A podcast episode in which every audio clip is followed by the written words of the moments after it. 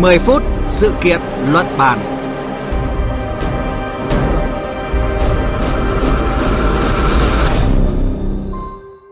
Biên tập viên Thanh Huyền kính chào quý vị và các bạn đang nghe chương trình 10 phút sự kiện luận bàn của Đài Tiếng nói Việt Nam.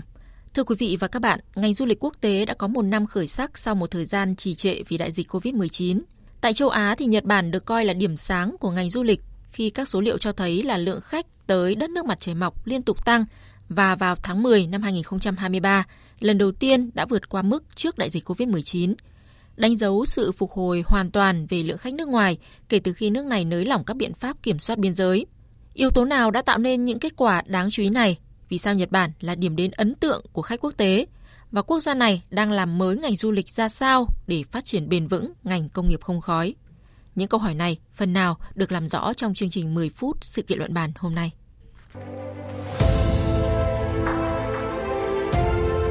Cùng cảm nhận chiều sâu thông tin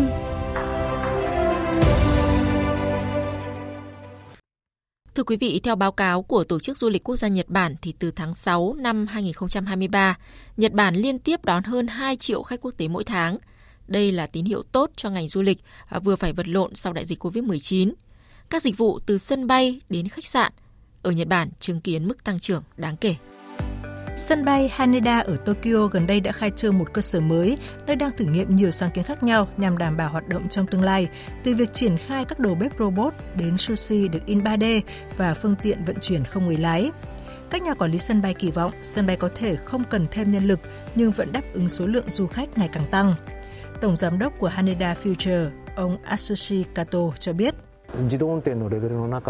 Đối với xe tự lái, chúng tôi đặt mục tiêu đạt được cấp độ 4 của hệ thống tự lái. Chúng tôi dự kiến sẽ nhận được giấy phép để hoạt động ở cấp độ cao này.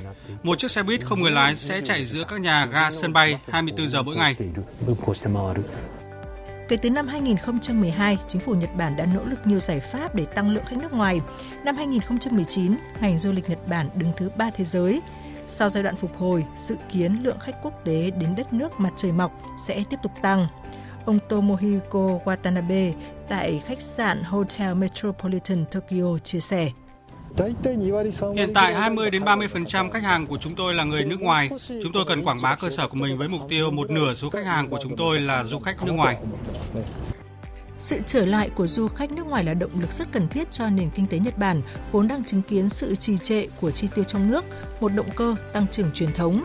Ông Masamichi Adachi, nhà kinh tế trưởng tại UBS Securities Japan nhận định. Tổng sản phẩm quốc nội GDP của Nhật Bản đã tăng 1,2% trong quý 3 năm 2023. Du lịch trong nước đóng góp 0,7% trong số đó. Tôi có thể nói chủ đề duy nhất trong nền kinh tế Nhật Bản hiện nay là du lịch, đặc biệt là khách quốc tế.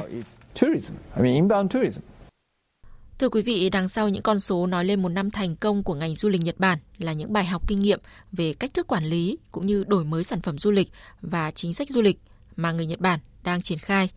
Và chúng tôi à, kết nối với phóng viên Bùi Hùng, thường trú Đại tiếng nói Việt Nam tại Nhật Bản để tìm hiểu rõ hơn. À, xin chào phóng viên Bùi Hùng. À, thưa anh, năm 2023 thì ngành du lịch của Nhật Bản đã có sự phục hồi đáng kinh ngạc khi mà lượng khách quốc tế đến quốc gia này không ngừng tăng lên theo từng tháng – và đã có thời điểm khôi phục như trước đại dịch. Theo anh thì à, những yếu tố nào thúc đẩy sự phục hồi của ngành du lịch Nhật Bản nhanh và hiệu quả như vậy? Vâng, xin chào biên tập viên Thanh Huyền và quý vị. Có thể nói du lịch Nhật Bản đã có sự tăng trưởng đáng kinh ngạc trong năm 2023. Chỉ tính riêng 11 tháng đầu năm thì Nhật Bản cũng đã đón khoảng 23 triệu khách du lịch quốc tế, chủ yếu đến từ uh, Hàn Quốc, Singapore, Hoa Kỳ, Trung Quốc hay là các nước châu Âu như là Đức, Pháp. Số lượng du khách người Việt Nam đến Nhật Bản cũng tăng rất là nhiều trong năm nay À, khoảng à, gần 540.000 người, đánh dấu con số cao nhất từ trước đến nay. Theo tôi thì có mấy cái nguyên nhân chủ yếu sau đây. Thứ nhất, từ tháng 1 năm 2023, tất cả các hoạt động đã trở lại bình thường như trước đại dịch COVID-19. À, các chuyến bay quốc tế đã hồi phục trên 80%. Thứ hai, sau thời gian dài chịu ảnh hưởng của đại dịch COVID-19, nhu cầu du lịch Nhật Bản tăng mạnh cả từ khu vực Đông Nam Á này hay là Bắc Mỹ, từ châu Âu cho đến Australia. Thứ ba, việc cái đồng yên Nhật Bản giảm giá thì cũng là một cái yếu tố mà để khiến cái du lịch phát triển bởi vì đồng yên Nhật Bản xuống giá khiến sự chênh lệch đồng đô la Mỹ và đồng yên ờ, có sự chênh lệch về giá. Điều này khiến các sản phẩm và dịch vụ ờ, du lịch rẻ hơn nhiều ờ, đối với khách du lịch quốc tế, kích thích khách du lịch quốc tế mua sắm nhiều chưa từng thấy. Với việc đồng yên yếu đi như vậy thì du khách Mỹ không phải là người duy nhất được hưởng lợi mà theo thống kê mức chi tiêu tăng nhiều nhất là từ các khách à, du lịch đến từ Philippines, à, du khách Hàn Quốc và Singapore cũng chi tiêu gấp đôi à, số tiền so với mức thông thường của họ trước đây. À, thứ tư, Nhật Bản tiếp tục đầu tư cho các sản phẩm du lịch một cách tốt nhất, quảng bá rộng rãi nhất. À, chính những yếu tố chủ yếu trên đã khiến ngành du lịch công nghiệp không khói của Nhật Bản đã có thu nhập vượt trội, đóng góp vào cái nền kinh tế vốn đang bị chịu ảnh hưởng lớn của yếu tố nội tại và khách quan. Vâng, đó có thể coi là những cơn gió thuận chiều. À, tuy nhiên thì Nhật Bản được biết đến là quốc gia có tốc độ già hóa hàng đầu thế giới. À, lực lượng lao động thì suy giảm. À, gần đây thì người ta còn nói đến tình trạng quá tải du lịch. À, vậy thì những tình trạng đó được cảm nhận ra sao ở Nhật Bản thưa anh? Đúng vậy, nguồn nhân lực để vận hành cho các dịch vụ du lịch như khách sạn hay là nhà hàng, danh lam thắng cảnh đang bị thiếu nhân lực trầm trọng. Tại các điểm du lịch nổi tiếng của Nhật Bản như là Kyoto hay là Tokyo, Nikko hay là núi Phú Sĩ, theo cái uh, quan sát của tôi ý, thì thường thấy đa phần những người trông giữ bãi xe là người già từ 60 tuổi trở lên, hay là nhân viên dọn phòng khách sạn cũng rất nhiều người già. Điều này nếu không có giải pháp thì theo tôi thì ngành du lịch Nhật Bản sẽ phải đối mặt với những khó khăn là mặc dù có nhiều di sản, danh thắng nhưng lại thiếu người để thực hiện những công việc duy trì dịch vụ du lịch. Mặt khác thì tình trạng khách du lịch ồn ứ vào cùng thời điểm như là mùa hoa anh đào hay là mùa thu tại một số điểm nổi tiếng cũng là bài toán khó giải. Khách du lịch ờ, có khi phải đợi hàng giờ để đi bộ tới điểm du lịch. Hiện tại thì các chính sách được đề xuất bao gồm ờ, tăng cường dịch vụ đi chung xe hay là thay đổi linh hoạt lịch trình vận chuyển và mở một số tuyến mới từ các điểm du lịch nổi tiếng. À, một số điểm đến du lịch cũng đang giới thiệu các biện pháp kiểm soát đám đông. Ví dụ như tại tỉnh Yamanashi chẳng hạn, thì các cơ quan chức năng giám sát du lịch núi Phú Sĩ đang xem xét à, những biện pháp à, họ có thể thực hiện sau mùa leo núi 2023 quá tải à, vượt tầm kiểm soát. À, với tình trạng quá tải như vậy thì mặc dù Nhật Bản rất coi trọng cái sự hoàn hảo nhưng cũng không thể tránh khỏi những sai sót. Mặc dù vậy, trong năm mới 2024 thì Nhật Bản sẽ tiếp tục tiếp nhận cái nguồn nhân lực người nước ngoài làm việc tại khách sạn hay hay là nhà hàng, ờ, khu du lịch nhiều hơn, đáp ứng cái nhu cầu du lịch trong và ngoài nước. Vâng, hướng tới việc à, phát triển du lịch bền vững thì Nhật Bản đã có những cách làm mới ngành du lịch như thế nào à, từ khía cạnh sản phẩm du lịch cho đến các dịch vụ du lịch thưa anh? Ở trong cái lịch sử à, phát triển của ngành du lịch Nhật Bản ấy, thì năm 2019, Nhật Bản đã đón lượng khách quốc tế với kỷ lục 32 triệu lượt người. Trung bình mỗi năm du lịch chiếm khoảng 6 đến 7% GDP của Nhật Bản. À, tiếp tới thì Nhật Bản cũng đang hy vọng mỗi năm à, du lịch đóng góp khoảng 35 tỷ đô la Mỹ. Chính vì cái vai trò quan trọng như vậy đối với nền kinh tế, chính phủ luôn coi phát triển du lịch là một nguồn thu bền vững.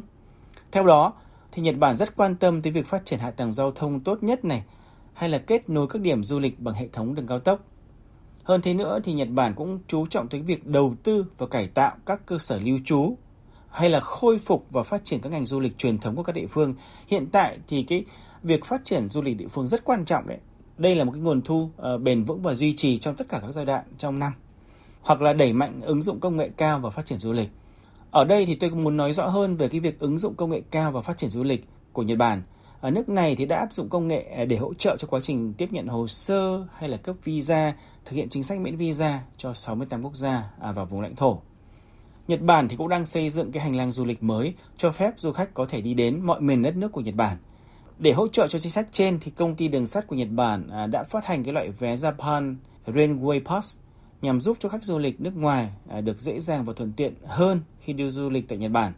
Đây là cái loại vé đặc biệt có thể à, lên xuống thoải mái các tuyến tàu hay là xe buýt trên toàn quốc do công ty vận hành, kể cả Shinkansen với chi phí tiết kiệm nhất. Vâng, xin cảm ơn phóng viên Bùi Hùng với những thông tin từ Nhật Bản.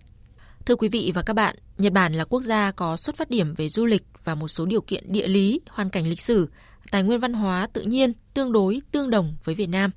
À, song cách mà Nhật Bản thích nghi theo sự à, thay đổi trong thói quen của du khách quốc tế cũng như là xu hướng thu hút du khách đến với những điểm mới bên cạnh những điểm phổ biến ở các thành phố lớn hay là các chính sách nhằm thúc đẩy sự phục hồi bền vững của ngành này là những kinh nghiệm và bài học trong việc xây dựng chiến lược cho ngành du lịch mà nhiều quốc gia có thể học hỏi. Đến đây thì chương trình 10 phút sự kiện luận bàn hôm nay cũng kết thúc. Hẹn gặp lại quý vị và các bạn trong các chương trình sau.